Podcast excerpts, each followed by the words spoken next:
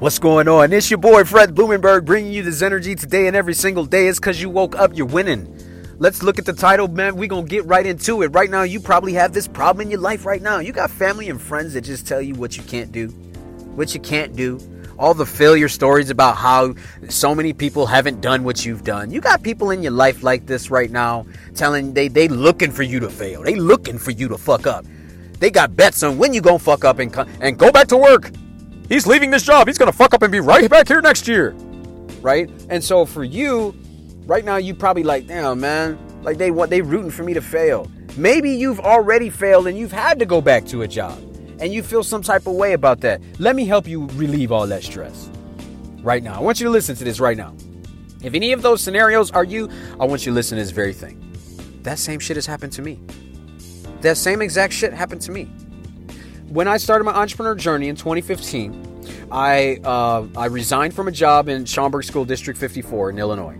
And when I came back to the school district that I had been working at for a decade, I, I had told them, yo, deuces, I'll see y'all. I'm going to a better job, be making more money. And then I resigned and had to come back because that was the only job that was available for me. Yo, I came back with my tail tucked between my legs. But you know what? I didn't give a fuck, man. I didn't care because my mind had changed. I was like, okay, this is just a stepping stone to get me where I want to. I need income. It's about practicality. I really don't give a fuck what people think. My ego would have been like, nah, you can't go there, man. People gonna make fun of you and da da da. I, I, I, had, I had given that up.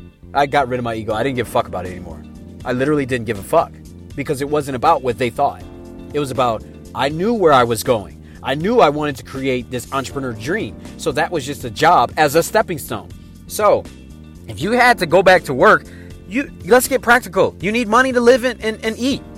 It doesn't matter where you work. You need the money. Who cares? This is a stepping stone to get you where you want. You're not trying to retire there. It's a stepping stone. I don't give a fuck if you're working at McDonald's. Who cares? It's a stepping stone to get you where you need to be. Number one. Number two, if right now you are working in your entrepreneur journey and things aren't going the way you want them to, cool, man. This is a great learning opportunity. No one starts out as an entrepreneur fucking beast mode. There's a great picture of Jeff Bezos when he was in his Amazon office, which looks like somebody's dorm room. And it, and it was an Amazon banner on the wall where it looked like somebody just wrote out Amazon.com. And he's there when he had hair in this office that's got clutter and paperwork everywhere. And nothing looks gra- glamorous. That was the beginnings. He didn't, guys, he came, Amazon started out so, selling books. It wasn't selling all the shit they sell now. He eventually got here like 30 years later.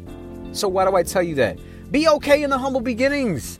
Stop trying to show glitz and glamour. All that bullshit you see on Instagram and all the other stupid shit, they faking, man. That's why I talk about being authentic.